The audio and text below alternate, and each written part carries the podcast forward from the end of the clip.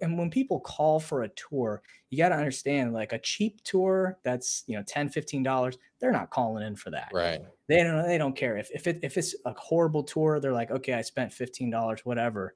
But when mm they're spending four, five, six hundred, a thousand dollars on a tour, yeah. they want reassurance. It's not that they don't see the inform information's all there. They mm want reassurance and talk to people, and that's the the pain point that we're solving with having a call center.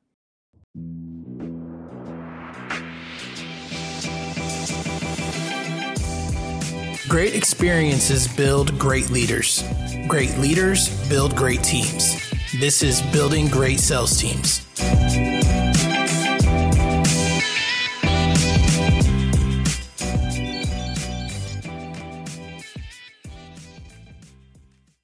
All right, guys, welcome back to the podcast. I've got a good one for you guys today. I've got Greg Fisher with us. He's the CEO of TripShock and WaveRez. He's also the CMO of Limit Login Attempts Reloaded and the host of Awkward Water Sports Guys podcast, which I was just actually on a couple weeks back, and that's how we ended up here.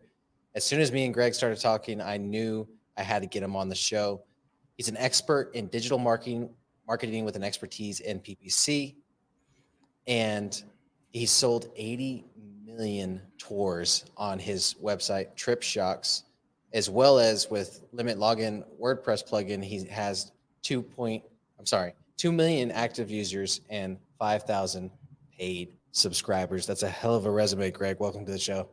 Uh, welcome, Doug. Glad to be here. Awesome, brother. Well, my favorite thing about it is honestly the dynamic between the two companies. I mean, obviously they're both web based, but at the same time, one is like water sports and fun, and the other one is like, I didn't even know that was an issue until I I looked it up just like an hour ago. You know what I'm saying? Yeah, it, it, honestly, it's a really great um, story to how I stumbled upon limit login attempts reloaded and how that business kind of took off. And and frankly, that business is scaling so fast and growing so fast that I, I'm making most of my income now from this small little plugin that came out of nowhere. Um, so uh, basically, um, I, I, have a business partner with all of my ventures, Alex Benko. And mm-hmm. I was just telling you, Doug, uh, Alex, um, he can speak a couple different languages. Um, he was able to source a lot of great developers early on when we started TripShock and WaveRez to allow us to grow and scale. And honestly, if it wasn't for him, I would not be where I am at today. So when Alex and I decided that we had great synergy, we said, you know what? Instead of us you know uh, me just using your company for for developers let's let's partner mm-hmm. so he had a current business he had a hosting business and, and, he outsourced developers to different companies so we decided that let's combine our our entities so we did an equity swap mm-hmm. and i gave him half of my companies he gave half of his so uh, that relationship worked extremely well. I mean, he had a skill set that I needed. He need and he uh, needed a skill set that he needed, and mm-hmm. and that's just like a, the perfect, you know, uh, way to make, to make, great partnerships, right? Yeah. So years later, um, we decided that we want to just go full, you know, uh, full scale on the on the travel agency TripShock, mm-hmm. and we sold his hosting business and we made and it, it, was it was still it was a good decent sale. We did six figure sale on it. Um, he had about 150 to 200 hosting clients, so it wasn't a big big hosting business. He made most of it on actually outsourcing developers. But mm-hmm. it's if, if you're in that business, you understand that it's it's very time consuming and it, there's a lot of headache with it, dealing with customers and, and their websites. But when he sold it, there was a couple assets that I wasn't aware of so during his years of operating that hosting company, he created WordPress plugins. And some of the plugins uh, just organically grew because they were very lightweight and everyone needed them. One in particular was Limit Login Attempts Reloaded. So, you know, it wasn't until three, four years ago I uh, saw this uh, plugin and Alex started explaining to me. I go on to the plugin directory for WordPress it had a million active users. Wow. And anyone that's in the software business, you know, a million active users, that's money. Like, Yeah. you Doesn't matter what it. is. Yeah. And, and then he's and he was also saying how somebody reached out to him and wanted to buy the plugin for a quarter million dollars. No, Mhm. hasn't even been monetized or anything. I'm like, that guy knows something. Yeah. I need to g- get in here. So we had a meeting and I looked at it and I didn't know nothing about security software. So he he's and I, I said we got to do we got to monetize this like ASAP. We got to create a premium product and and do it. So um, you know, in a nutshell, what limit login attempts does is it prevents uh, either bots or even humans from making excessive login attempts on your website. So you know, if you you know, just for example, if you try to log into your iPhone three times, what does it do? It kicks you out and makes you wait like you know two hours to, to try Right. again. It's a similar setup. If you put your login three times, you you don't you get kicked out. You have to wait an hour or two to come back. So it throttles those IPs and to the point where some of these bots or, or humans they just, they just move on. They go into their Mhm. next. It's actually one of the biggest problems in WordPress because a lot of people still don't use secure passwords. They're lazy. And it's not so much the site admins, it's the users of their websites that make quick accounts. They don't think about it. Then they get brute forced. They start injecting all this code and, and URLs. And I mean, rest is history. But um, we went real hard. I mean, we, we created a premium product for it. And then uh, literally just overnight, we put it in play and, and subscribers start coming in. And granted, this was with zero marketing. This is just, you know, we have a million active users. So it's, it's just sheer volume, right? And we make uh, around $10 uh, per month for each subscriber, but they can do annual and lifetime plans. So there's different, you know, economics to that. No, that makes a lot of sense because that's one of the things I was wondering about the 2 million active users versus the 5K paid subscribers or subscribers. So 2 million active users is a one time purchase, I'm assuming. And then the 5K paid subscribers, is that a premium So it, it's free to download the plugin. So Okay. the so the reason why we don't have a lot of subscribers is because we started a little late. If we would have started day one, I think we would probably have three to four times uh, that many. But um, it wasn't. But you know, actually, it's sometimes good to build Mhm. up. Like you know, Google is famous for this, right? They love to to get a ton of subscribers, you're giving free stuff, and then they turn around and and start charging you. Just like with Google Analytics, I'm sure you may have heard that now you're going to have to start paying for your previous data, where in the past they've given all that data for free. So Oh, I I think you get like you're going to get like I think two or three years worth of data, and if you want to keep the rest of it, you're going to have to pay them. So That makes a it's, lot of it's, sense. it's it's a strategy, and, and honestly, maybe it, it worked out best that we didn't, um, uh, you know, start it monetizing early. it earlier. Because uh, one big thing, the reason why I think we grew so fast is because GoDaddy pre-installs our plugin on every single one of their WordPress installs. Wow. Yeah. So that was when, when we found out that we're like, oh wow, like this is this this is good, you know. But You're like, I really love my partner. yeah, well, I think he loves me because I, I'm the one that like I, I get I, I get this bug up my ass and I'm like, dude, let's roll. Like this Yeah. this is money. Like, I- Execution I, and told him I told him gold. I said this is gold. Like wh- what are we doing? And Yeah. we, we didn't it didn't take long. I think three months we came up with the premium product and al- and had it launched right away. So um It's just like Yeah. Jobs and Wozniak. You know, Wozniak would have never done what Jobs did. You know what I'm saying? But Yeah. Wozniak was the genius behind it, right? So yeah. I think it's uh it's definitely a cool dynamic and it's rare to find a pair like that. So I'm excited for you, brother. Okay, so we connected um on your podcast.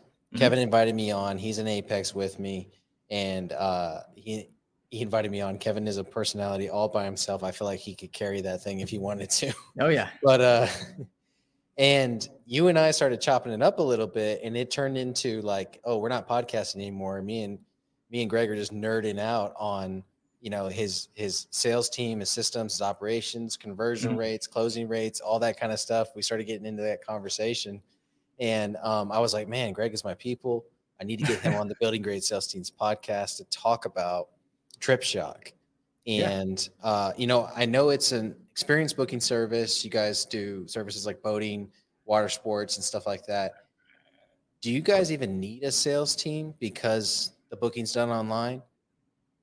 Uh, absolutely.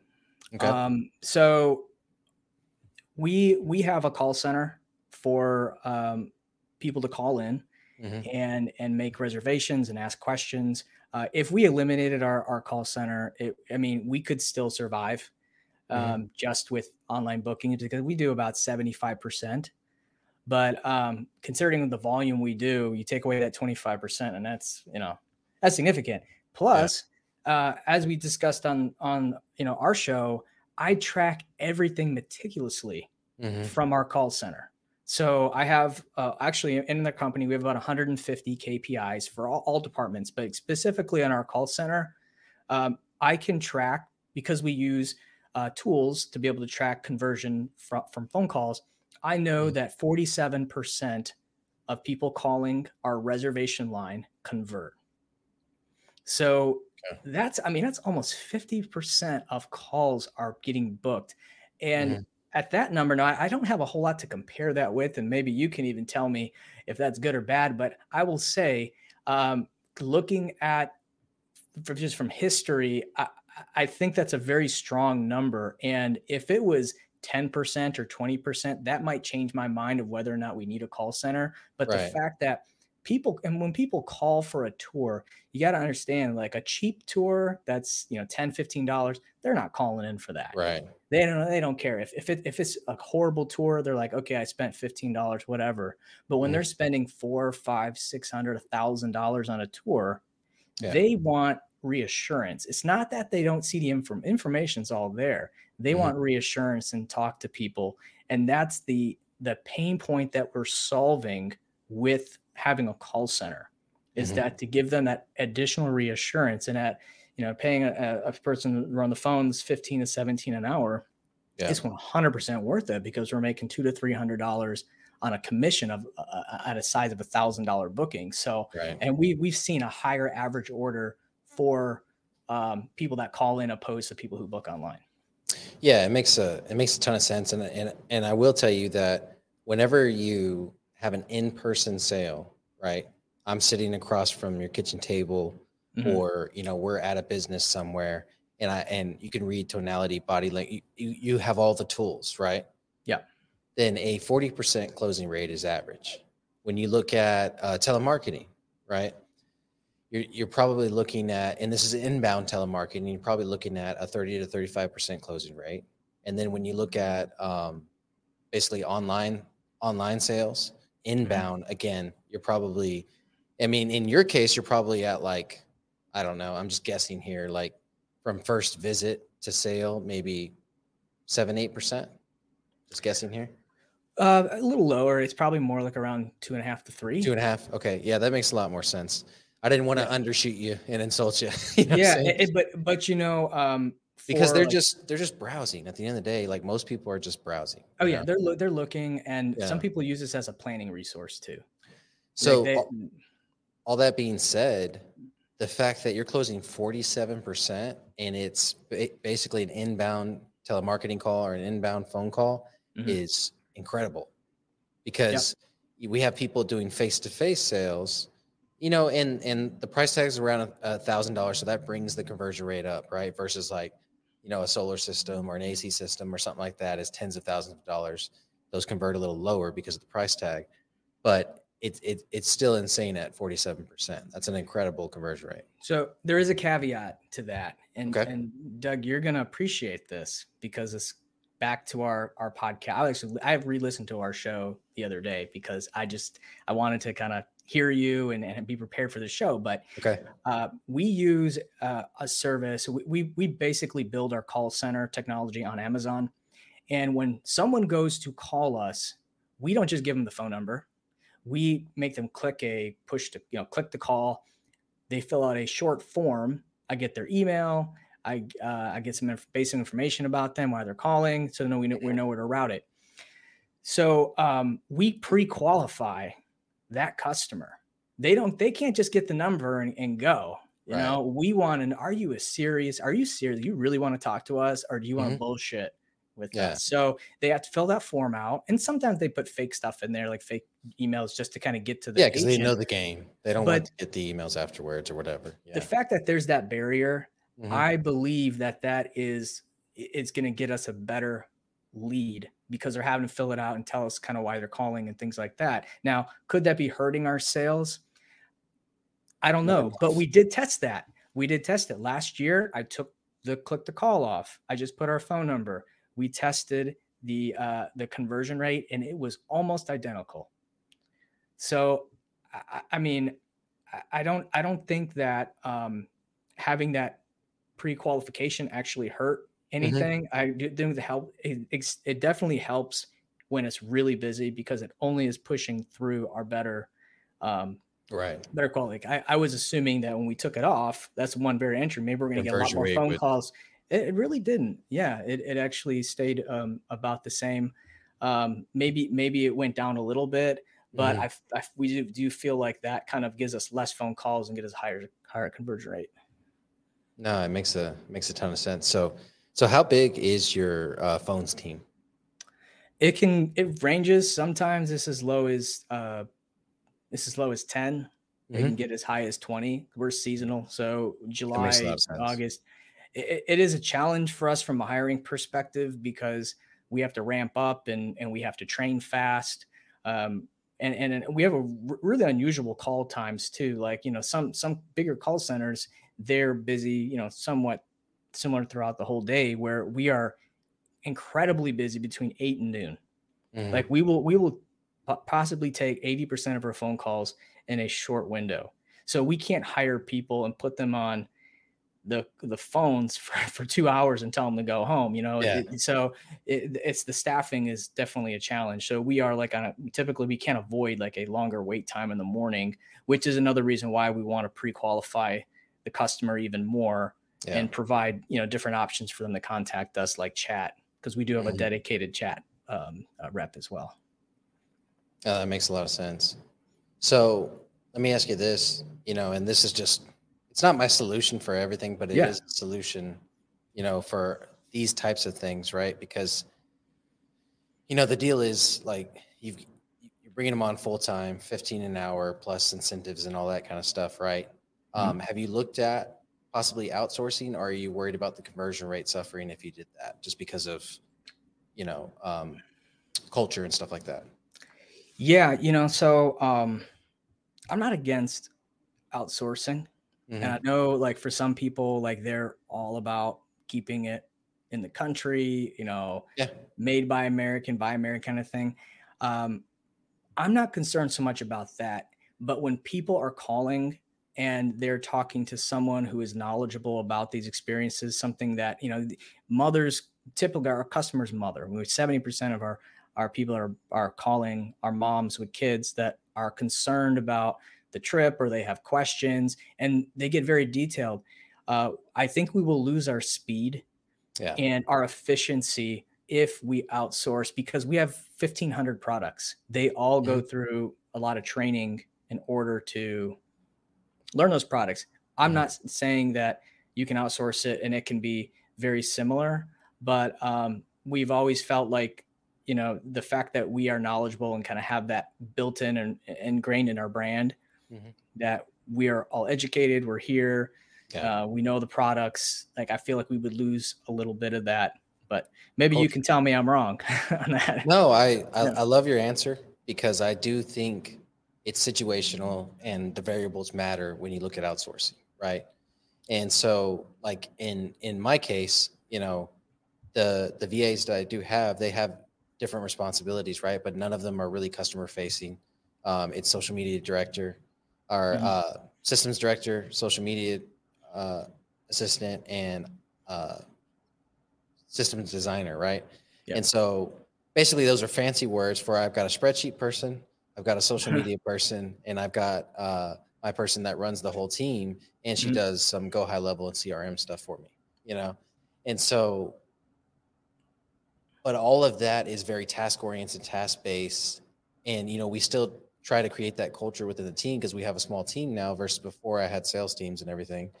Um, but it made a lot of sense. You know what I mean? Yeah. Because it is, and, and it is a beautiful thing to be, you know, at an event or at a client's office, and Ryan's shooting media, and then the next day we already have a pot or a uh, Instagram reel cut up and rolling from the day before.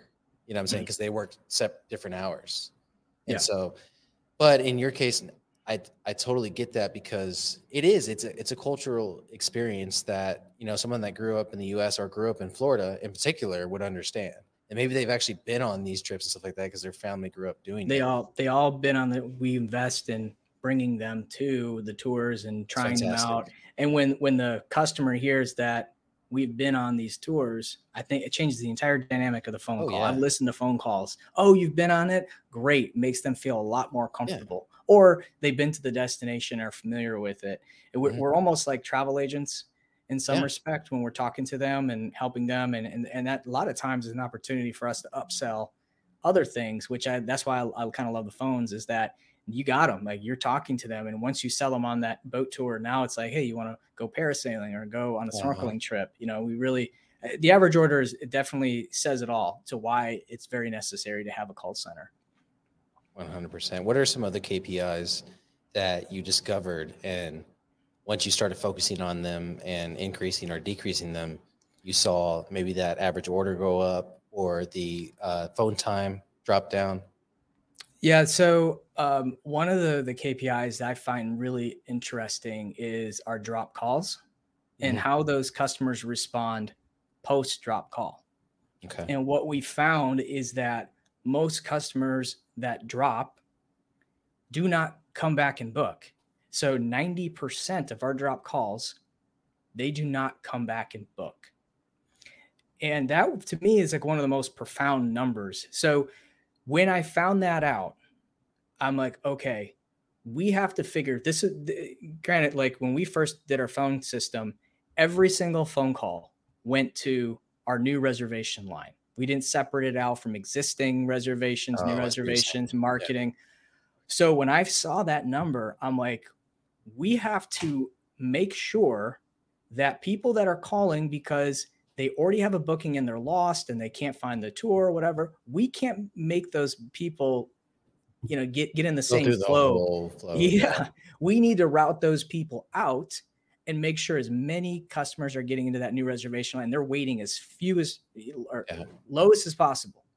So we made that change, and that, that was a dramatic shift. By looking at the KPI data, we analyzed it, we saw a problem, and we we addressed it. So now we have four different queues. We have new reservations, we have existing, um, we have if you're a, a tour op- operator, you need help with your listings, or you have an issue with a customer, and then we have another mailbox for just general inquiries, like people, like salespeople trying to sell stuff.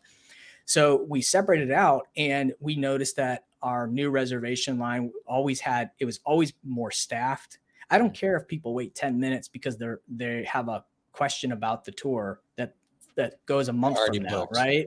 they already pay. We already got their money. We don't need to worry about them anymore. So they wait a little bit longer. It's okay. You've already got a tour. You're booked. But Yeah. I don't want my new cut people that have their credit card out. I do not want them to wait because I know if they drop, they're not going to book with us.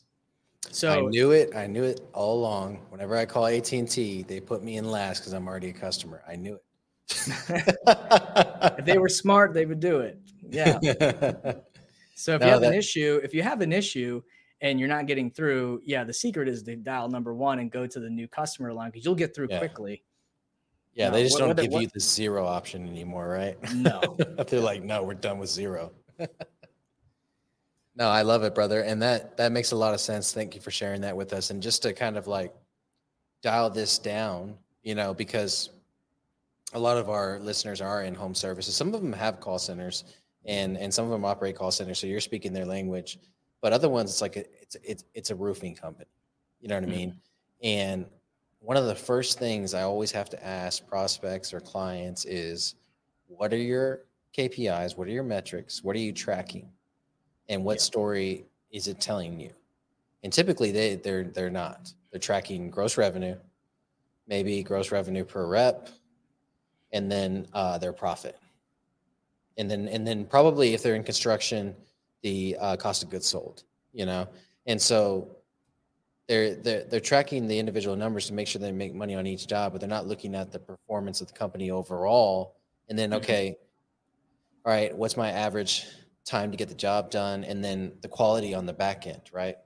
How many of these customers uh, are doing one star reviews, are giving complaints, are uh, you know not happy with their salesperson, or we you know we do a survey after and they fill out a survey and they get two or three stars, you know, because that really tells the story of all right, how do I improve my sales process? How do I Yeah. improve my conversion rates along the way? And then one of the things you and I talked about on your podcast was, yeah, you need steps in your sales process so you know when you're losing the customer. It, it makes total sense with a call center because you literally see a drop call, but there's uh, mentally when a customer's in front of you, or you know you're talking to a customer over the phone, or you know you're DMing them on social media, whatever the case is, mentally you've lost them at some point. And that hmm. conversion rate is is the only thing that's going to be able to tell you where you lost them so you can work on that that conversion point you know? And so you know with this show typically get really tactical you know what i'm saying? But Yeah. you know obviously that leads into the mindset stuff right? Because you go to a sales rep and you're like why are you having a hard time with this conversion rate? And then what, what do they always do? They always give you this preconceived notion that they have about the customers you have coming in or the equipment or the tools they're using or the script right? Yeah. something's something's wrong in there and that's what they point to and, and in their mind that's what the issue is right? Yeah. so the best response i can always give them is the data. Exactly. the data can't lie so if i bring if i bring the data to them i say hey you're having an issue with this pivot point. But you know when we look at the team average you're 20% you're you're 20% below the rest of the team. You know what i'm saying? But you're saying it's this issue but the rest of the team isn't having that. And when i talked to the team about it you know they said it's because they're not saying this or they're not doing or whatever the case is. And now you've got an Mhm. actual action plan to increase that conversion rate right Yeah. you, you guys run into a lot of that too i would i would imagine Oh yeah, yeah. That, that's we're always every month, every department goes and they put in their KPIs, and you know, KPIs they can be so simple. They can be, Yeah. and they don't have to be all performance based KPIs. Some of them are just like well, one of our KPIs is like how many posts that our social media uh, manager do for the month. You know, it is accountability Yeah. just as much as it is performance. Are we doing everything we we need to do?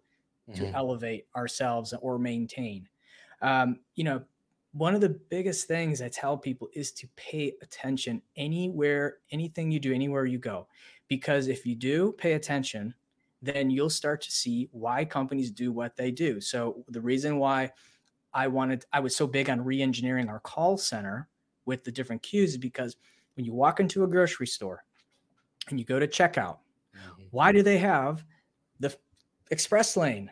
Why do they have the regular lanes? Why do they have the do it yourself lanes? There's a reason. They want to get you checked out as fast as possible. They don't want you to wait. I, how many times have you been to a grocery store? They didn't have enough people working there.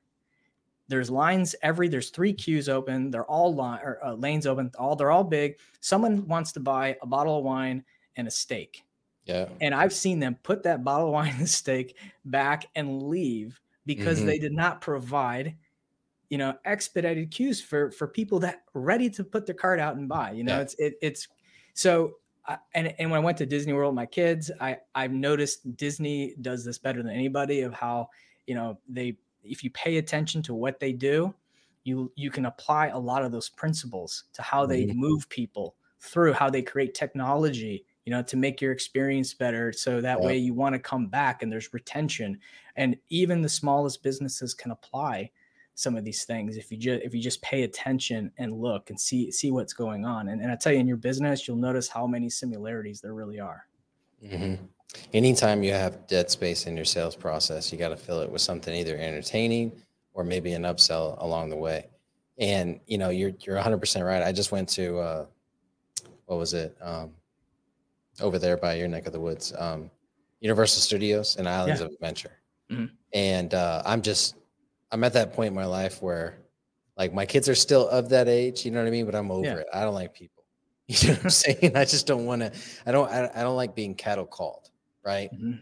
And um, so we did our research. You know, my wife did a lot of research. Her sister did a lot of research and found out when were the times to go to certain places and all that good stuff. Right? We did the fast passes and everything, and and so. Um, but one of the things I did appreciate for the the rides that I couldn't do that stuff with, and that were long lines, is like a, a lot of the Harry Potter rides. Mhm. Like they had experiences along the way, like when you were in line. Yeah. So what would be a 40 minute wait in line felt like 20 minutes because you were looking at the moving pictures or the displays that they had out. You know what I'm saying? There was air conditioning. you know what I mean? Like, So, so, so yeah, and and we look now let's apply that to your call center, right? Mm-hmm. Because this was the same exact situation and uh, that we were in. So people, when when we didn't re, before we re-engineered our phone call phone system, we did a smaller staff. We had 15, 20 minute waits during the summer. And I'm like, man, people are listening to this crappy music for 15 to 20 minutes. yeah. What if I can do a better job of pre-qualifying them in that 20 minute or 15 minute period? Mhm. So, it, it, you know, we created a bunch of comfort messages, which comfort messages, if you're new, I mean, you know what they are, but they're just little messages that explain something about your business. So, like we talked about what payments, make sure you have your credit card out so we can expedite your order.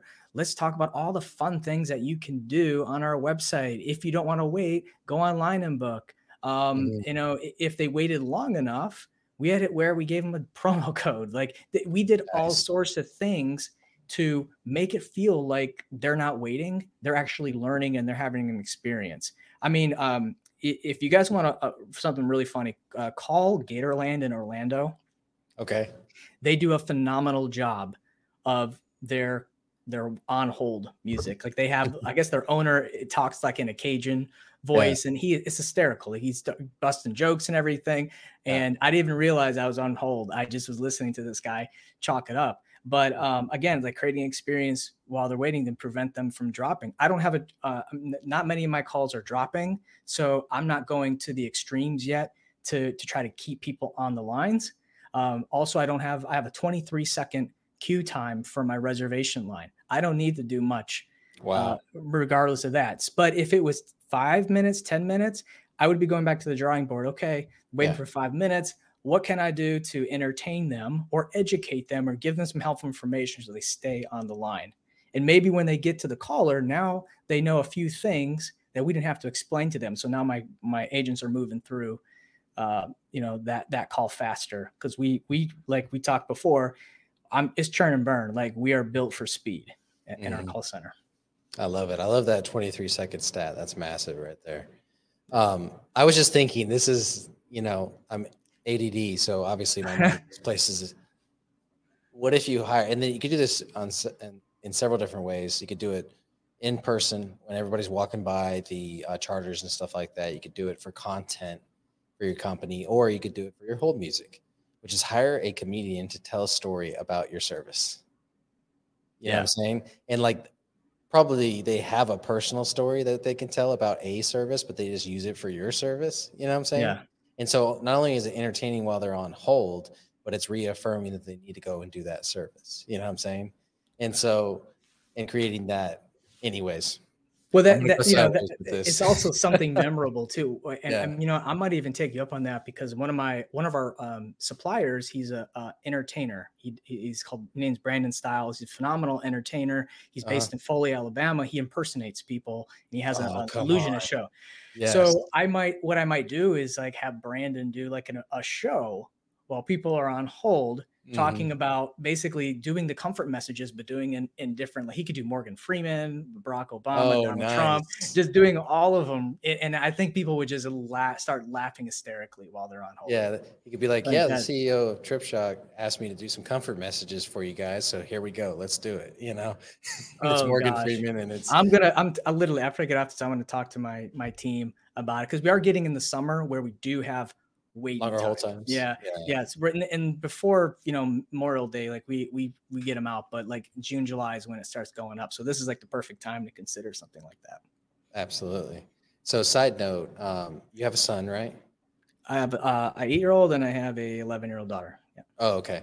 So I think uh, it was just your eight-year-old son's birthday. right? Yeah, they're actually their birthdays are a week apart. So yeah, Oh, my cool. son, my son, yeah, my son's birthday uh, is the 24th, and my daughter's 17th. Yeah, mine. The, the reason I asked because I was looking at your Facebook and I realized uh, it, your son's birthday is two days before mine. Um, mine's the 26th. Oh wow. I was like, that's pretty cool. And then you guys went to, to Disney and we just went to Universal. So, you know, the universe leaves little clues that you're you're in the right place. You know what I'm saying? Yeah, I, So- lo- I love it. I love going in, into the parks. I know some people, like you said, it, it is a pain in the ass sometimes, Yeah. but um, you know, there's not many places at that age of my kids where you can go and both have fun together. Yeah, that makes a lot of You sense. know, like so, like you, and you go on the roller coasters and stuff like that. I mean, I could care less for the theatrics of it, but like uh, Mhm. they do it right. Like they, they have, it's clean Yeah. uh, clean park and and they know how to use the technology to enhance the experience uh, you know and, and I, have, I have appreciation for for businesses uh, that that do that right. I'm, I'm willing to spend money i'm willing to spend money for for places that do it right so yeah i mean it's it's great the theme parks some most theme parks they they, they do a good job of it so Yeah, I grew up with Fiesta Texas, so I wasn't ready for Universal Studios. I was just like, this is another level, you know. yeah Here, uh, here's the issue. So we're we're at the park, and you know exactly. You should probably know exactly what I'm talking about when I say this. And you know, me and my wife decide eh, every one of our kids is with a grandpa, a grandma, an, uh, an uncle, an aunt, or Yeah. something. You know what I mean? Thea and Theo. You know, and um, so we decided to go get a Duff beer. You know, like it's, it's from the cartoon. yeah yeah the- nothing the- special yeah take a picture with it and that's about what you get out of it you know Mhm. it's a super light lager but anyways um and we're talking to the bartender and it things finally calmed down and he was like uh, so how did you guys like hell week and i'm like what are you talking about? Hell week you know isn't that what navy seals do or something like that? And he was like no that's what we call this time right now that you guys are here. It's right in between christmas and new year's eve. And that is what we call hell week. Oh yeah because we- if- everybody goes during that time. Yeah, if we were talking uh, um, before that, I would have told you to change it to end of September or end of August or um, Mm-hmm. right after Labor Day. That's when you want to go to those parks. It's hot as hell, but there's nobody there. So Yeah.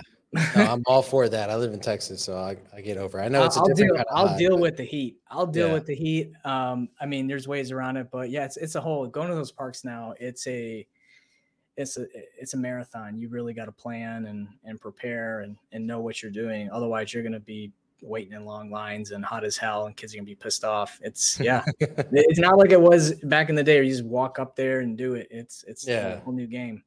Absolutely. Okay, so um, you recently started kind of paying more attention, and then this is just another conversation I like to Yeah, have yeah. about leadership in general because I, I I do I believe great sales teams and just great companies in general are built by great leaders, right?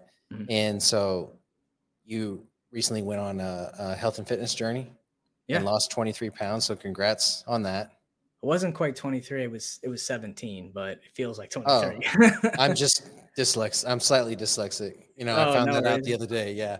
And so I didn't transfer it right. But, but yeah, 17 pounds. So what inspired that? And then kind of what did you do to accomplish it? So um, it was December uh, of last year, and I got on the scale. I don't I don't get on the scale much, and I Mhm. saw that I was pushing. I'm five six, so I was pushing 170. I never was 170 in my entire life. Mhm. Um, I felt fine. You know, I didn't feel, but you know, I get things from my wife. Hey, you know, you're you better be careful. You're yeah. you're yeah. getting big. You're getting big. Yeah. Um, and I and but my weight is distributed so evenly that it's a lot of people can't really see it. But when I look at photos of myself, I could really start seeing, especially in my face, yeah. and and I'm like, you know, um, I need to go the other way. I can't keep going this route. I mean, it's it's uh, and I was experiencing some just some brain fog and some other things that are probably related to not eating very healthy. But um, I just kind of looked at myself and I said, you know, I, I'm better than this. Like I should I should be caring a lot about my health Mhm. because the thing is is I hope to retire earlier than what the retirement age is. Right. Like I, I'm I'm building my wealth to that level to where I, I can get out. I don't want to be in a position where here I worked my ass off. I get to a point where I have the freedom to actually spend the money and enjoy it. But Mhm. then I didn't take care of my health in those pa- previous 10 years. And now I can't enjoy it. Like I, it really start kind of come full circle for me that Mhm. if I don't take care of myself, I don't, if I don't stop this and reverse it, then I'm going to find myself sitting on all this wealth without being able to enjoy it, which I have family members that are kind of in that situation. You know, Mhm. so um, I decided to, you know, just start dieting and exercising, and and really it, it started off just with um, me cutting my calories down. So uh, I went online, and I'm I'm a, I'm a data guy, like like we had. I, Yeah. I looked at what you know how much how much calories that someone my size should be consuming, Mhm. and then I cut it by 500, and that's was my daily calorie intake. I intermittent fasted, so I only ate between uh, noon and 8 p.m. Mhm.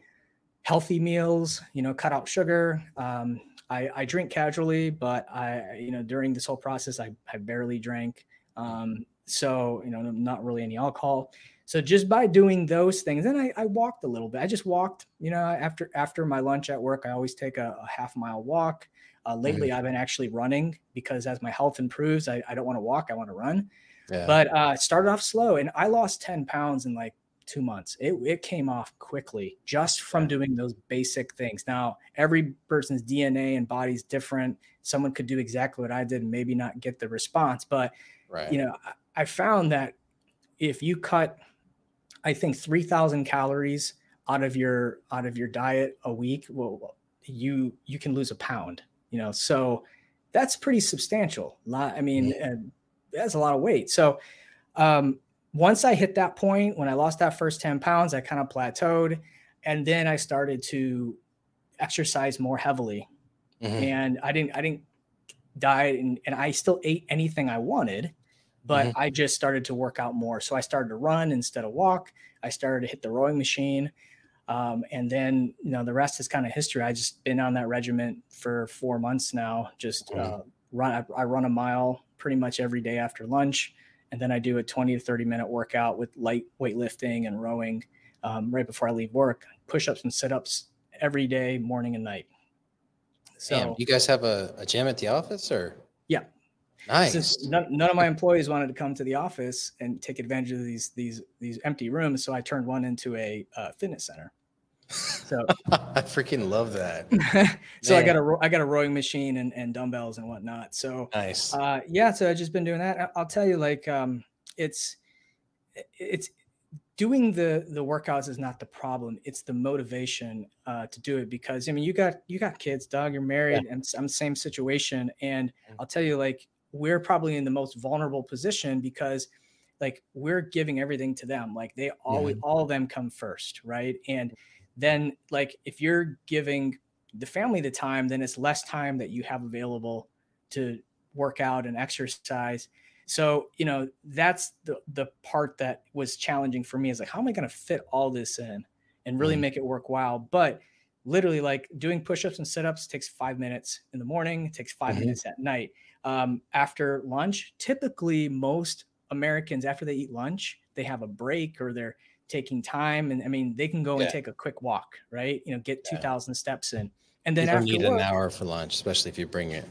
yeah. And or instead of- DoorDash. Correct. yeah. Instead of dicking around on your phone after work, go to the gym for 25 minutes and do like a high intensity workout. So, you know, it, it, it is, you know, motivation based, but there's a lot of excuses that go in there. And I'll, I'll admit, like, I made a lot of excuses prior to getting in there. Um, but you know, there is some truth to like when the older you get, the more responsibilities you have, and you don't have the the time that you did earlier. That's why a lot of people stop exercising when they get older because they just get inundated with so much shit. They get really into their jobs. Their kids got so much stuff going on. The wife wants you to mm-hmm. pick up so and so here and there. I mean, there's some days where it's hard to get out and, and exercise because after work, I immediately have to go and pick up someone from gymnastics or take my son somewhere. But right. A hundred percent, man. And I love how you've incorporated it into your work because it doesn't take any time away from the family. You know, for me, it's unfortunately for me, it's getting up at 4 a.m., 4:30 in the morning and getting it knocked out then. You know, like right now, me and my wife are doing 75 hard. and uh, we just needed that adjustment. You know, we knew we were slipping again, and we were like, hey, we need to kind of like adjust our. If if we have to do seventy five hard once a year, every year, then so be it. You know what I'm saying? If that's what we have to do to kind of like correct ourselves a little bit. Yeah. But but that's the thing. It does. It happens very slowly. And like you said, all of a sudden you look up, and if you place your weight, you know, really well, like I I did in my 20s too as well. I mean, it was. It, wa- it was the same thing. I looked up and all of a sudden I was 290 pounds, which is crazy when you say you're 170 and that's you know Yeah. because I'm I'm 5'10. I'm not that much taller, you know what I'm saying? Yeah.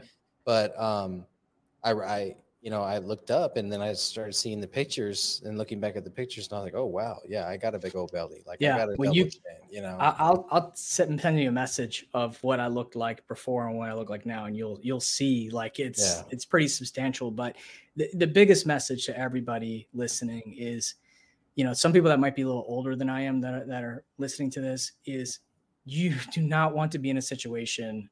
And I'll tell I've talked to so many people that they've done well, they've built all this this wealth up, they've done have amazing careers, and then they didn't take care of themselves. They drank a lot they got obese they have heart issues and now they're in the best phase of their life like people will tell you that in your 60s and 70s when you're retired and you have all this extra time and then you can't do anything with it because your legs messed up and your heart's bad and you're Mhm. overweight and and it's like like that's not a way to live right like um and that's my mindset now my mindset now is that i i want to be able to enjoy everything that i've built when i have a lot of time on my hands. Like nothing's worse than being locked locked down or having some health issue because I was an idiot and didn't take care of myself and just focused solely on you know whatever's in front of me.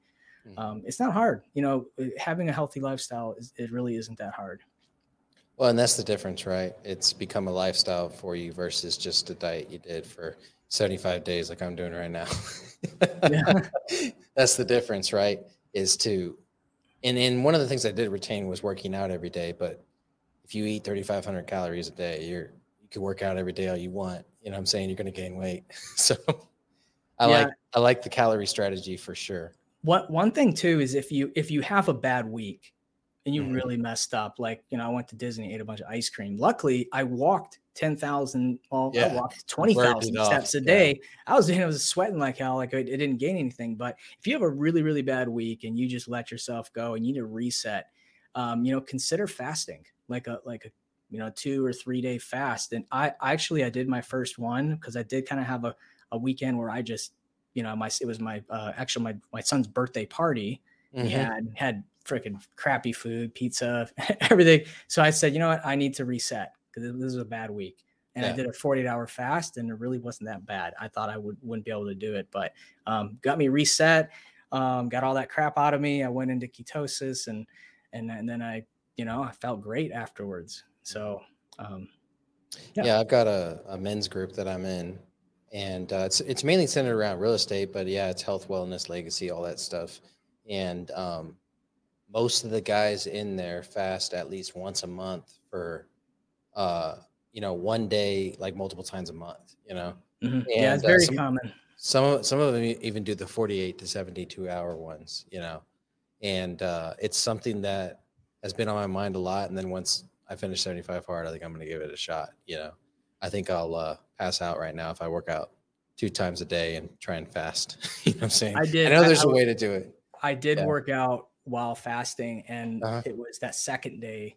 I thought I would pass out when I, but actually, I got this like weird jolt of energy because Really? apparently, when your body goes into ketosis, you you get, you know, you you get a boost of energy. Mhm. f- I don't know how that all works anatomically, but uh, but yeah, I got this boost of energy, and I was like going hard. Like it was one of the best workouts I've ever had, and that's after not eating for you know a day and a half basically so um it was pretty it was pretty interesting but it was really hard at the end i'm like oh just give me a freaking cheeseburger and then i did i made the biggest mistake because when you get off of uh, fast you're not supposed to go into any heavy food well my wife says hey i uh, hope you're coming home soon i got new york strips on the grill cooking i'm like Oh, what man. so I get home and ate uh, New York strip, and it was just it was so good. But I knew I paid for it. Like my stomach is not ready for that. You're supposed to eat like soups and broth and stuff and yogurt, the soft foods come out of it, coming out of it. Yeah. Uh, yeah, that wasn't very a very good weekend, but um, yeah, All right, brother. Let's Yeah. pivot a little bit here. Yeah, sure. Uh, last question I got for you, um, and th- and this is something that you know I've been interested in for a while now. I probably asked this question like 130 to 140 times. um, it's it, it is. It's the last question of my and we and I feel like at this point, like we've heard every answer, but every now and then someone comes on and gives me a different answer. I'm like, oh shit, that really made me think. So, uh, what does legacy mean to you, and what legacy do you want to leave behind? Oh man. Um you know, legacy to me, the, the first word that popped in my head is preservation. Okay.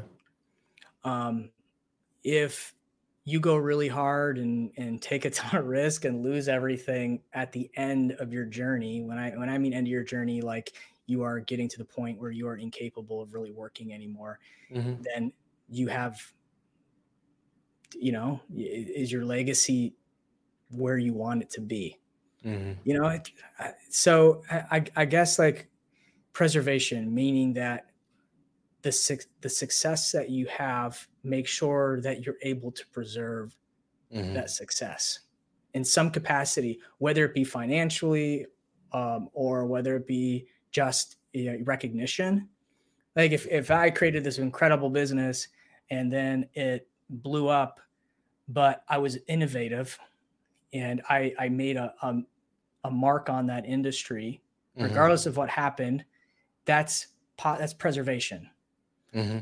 but if I was a fuck up and Yeah. I got to that end and I blew all the money, I got people people lost their jobs, they lost their homes. I I you know was um, you know convicted for fraud, all that stuff. That's that's not preservation. That's Mhm. just that that's destruction Right. of your your legacy. So yeah, I think I think what it comes down to preservation is making sure that you're building uh you know your your wealth and and your career and and your personal brand in a way that it can be preserved and passed on in some ways you know passing on can mean you know passing on the, the money for your kids passing on information to to your younger employees and people that come well before you're you know well after you're dead they, they can Mhm. use what you're giving them and that's what i that's what it means to me yeah No, I love it, man. The taking that body of work and making sure that it's protected and that you are able to pass it on, right? A hundred percent. Brother, I appreciate you coming on the show and uh, gracing us with your knowledge.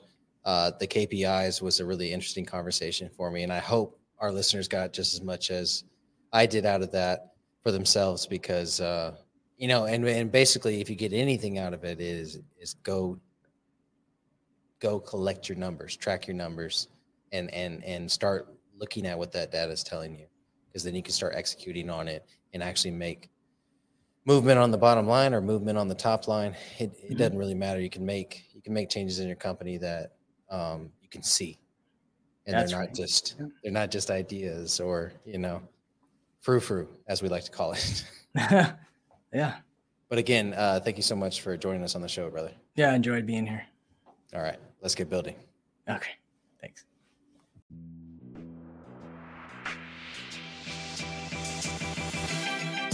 Thank you for joining us on this episode of the Building Great Sales Teams podcast. We really do appreciate it. As you know, we believe that great leaders build great teams. How do you become a great leader? You learn from the greats. Join us at the Million Dollar Mastermind put on by Ryan Stewman in Frisco, Texas, and learn everything that you need to learn to be that great leader. The link will be in the description below. As always, we ask that you like, share, and subscribe wherever you consume podcasts so you can stay up to date with the Building Great Sales Teams podcast. Let's get building.